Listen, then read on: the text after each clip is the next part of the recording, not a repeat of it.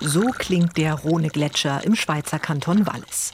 Er schmilzt, keine Ausnahme. Den Gletschern geht es weltweit schlecht, sagt Michael Zemp. Er leitet den World Glacier Monitoring Service. Wir haben eine Reihe von Jahren gehabt, wo die Gletscher weltweit an Masse verlieren, jedes Jahr ein bisschen mehr. Und es gibt eigentlich, und das ist fast das Erstaunliche, es gibt eigentlich fast keine Region mehr, wo wir ein deutlich anderes Signal sehen. In der Humboldt-Universität klärt der Schweizer Glaziologe ein Berliner Publikum Publikum über diese Entwicklung auf. Die sei nicht von jetzt auf gleich zu bremsen, so der Wissenschaftler nach seinem Gastvortrag. Gletscher hätten ein Erinnerungsvermögen. Wir wissen, dass durch die starke Erwärmung seit den 90er Jahren in vielen Regionen die Gletscher 10, 20, vielleicht 30 Prozent eigentlich an Masse nur schon verlieren müssen durch die vergangene Erwärmung.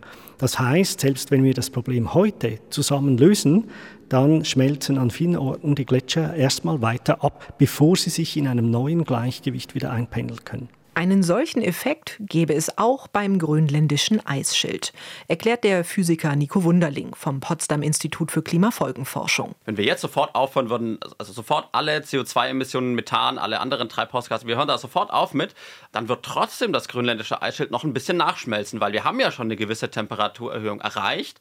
Und das bedeutet natürlich auch, es ist noch nicht alles Eis geschmolzen, was bei der Temperatur schmilzt. Es schmilzt nämlich gerade noch. Der Forscher Wunderling entwickelt Klimamodelle. Er bezeichnet den Eisschild als Kippelement, als Teil im Erdsystem, das bis zu einem bestimmten Grad der Erderwärmung stabil bleibt.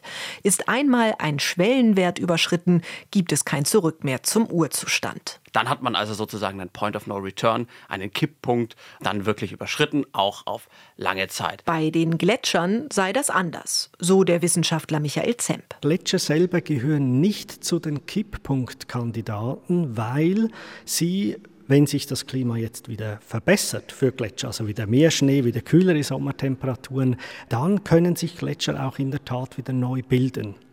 Also Sie haben auf der einen Seite diesen Verzögerungseffekt, das heißt, es dauert eine Weile, bis Sie sich eigentlich stabilisieren können können dann aber auch sich wieder aufbauen. Der Schweizer und seine Kolleginnen und Kollegen aus der Gletscherforschung sehen sich allerdings schon jetzt mit einem riesigen Problem konfrontiert. Das Schmelzen der sogenannten Referenzgletscher. Das sind Gletscher, die schon seit mehr als 30 Jahren vermessen und untersucht werden. Zemp bezeichnet sie als Versuchslabor, um alle vorherrschenden Dynamiken zu verstehen. Die Prozesse könnten dann auf andere Gletscher übertragen werden. Viele der Referenzgletscher und damit auch der Messobjekte, so Michael Zemp, seien schon beim jetzigen Grad der Erderwärmung komplett verloren. RBB 24 Inforadio vom Rundfunk Berlin-Brandenburg.